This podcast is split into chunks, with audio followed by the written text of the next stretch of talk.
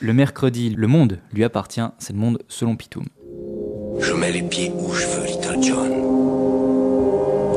Et c'est souvent dans la gueule.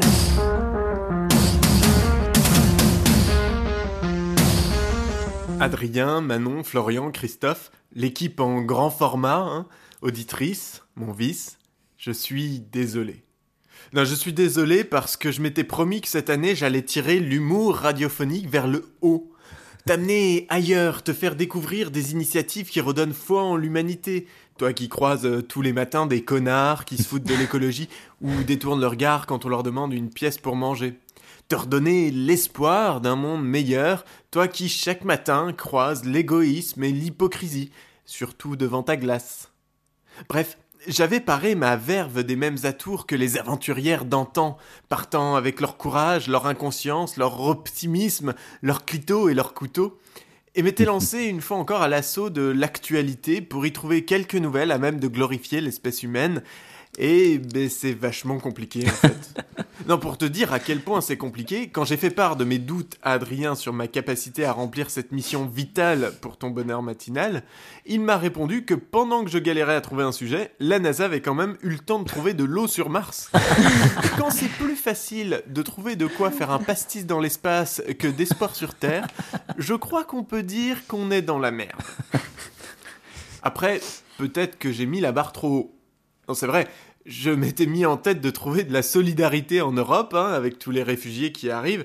Ça pourrait faire un beau billet sur l'empathie naturelle de l'homme qui transcende les cultures, les religions, les préjugés pour prendre soin de son prochain. Et boum La Hongrie balance 175 km de barbelés pour empêcher les réfugiés de passer. Alors j'ai voulu chercher la gauche à la tête de l'État, et reboum Le seul qu'on entend, c'est Macron. Mais attention, hein, j'ai pas renoncé. Demander aux rares filles qui se sont égarées dans mes bras, j'ai, face à l'incompréhensible enchevêtrement de chair qui compose l'origine du monde, l'efficacité d'un bulot neurasthénique, certes, mais la persévérance d'une tortue de la fontaine.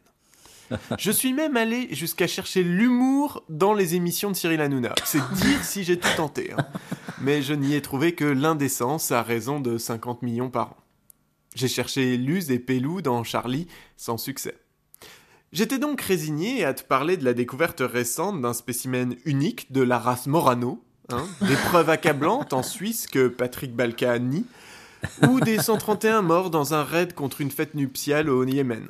Alors même moi qui suis un fervent opposant au mariage tout court, hein, je trouve ça un tantinet radical.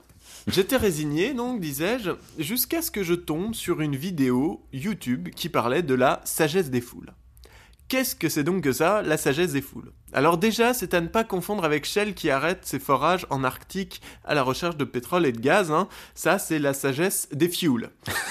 Ou avec euh, Skyrock de 21h à minuit qui depuis 20 ans est la sagesse des foules. Ou avec un amateur de yoga que la sagesse des foules, c'est une autre histoire. Non, la sagesse des foules, c'est une théorie plutôt en vogue en ce moment qui valorise la supériorité du groupe sur les individus.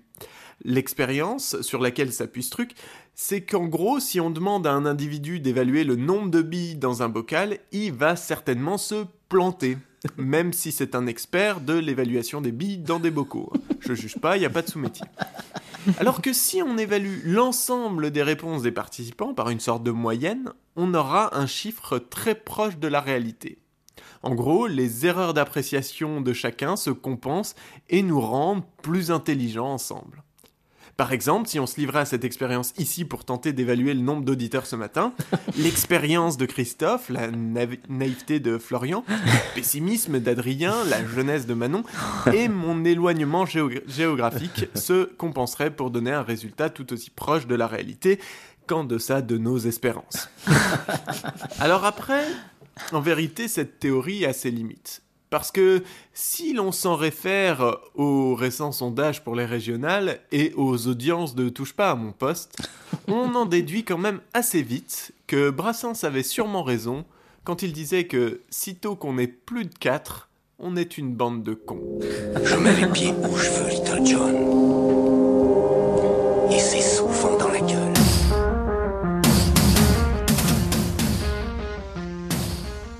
Le Monde selon Pitoum, c'est Ouais. à retrouver sur sa chaîne YouTube, sur SoundCloud, sur Facebook. Et c'est signé Brice, Le Monde selon Pitoum, sur Culture évidemment. j'ai l'impression qu'il nous a pris pour des billes quand même. Ce matin, ouais.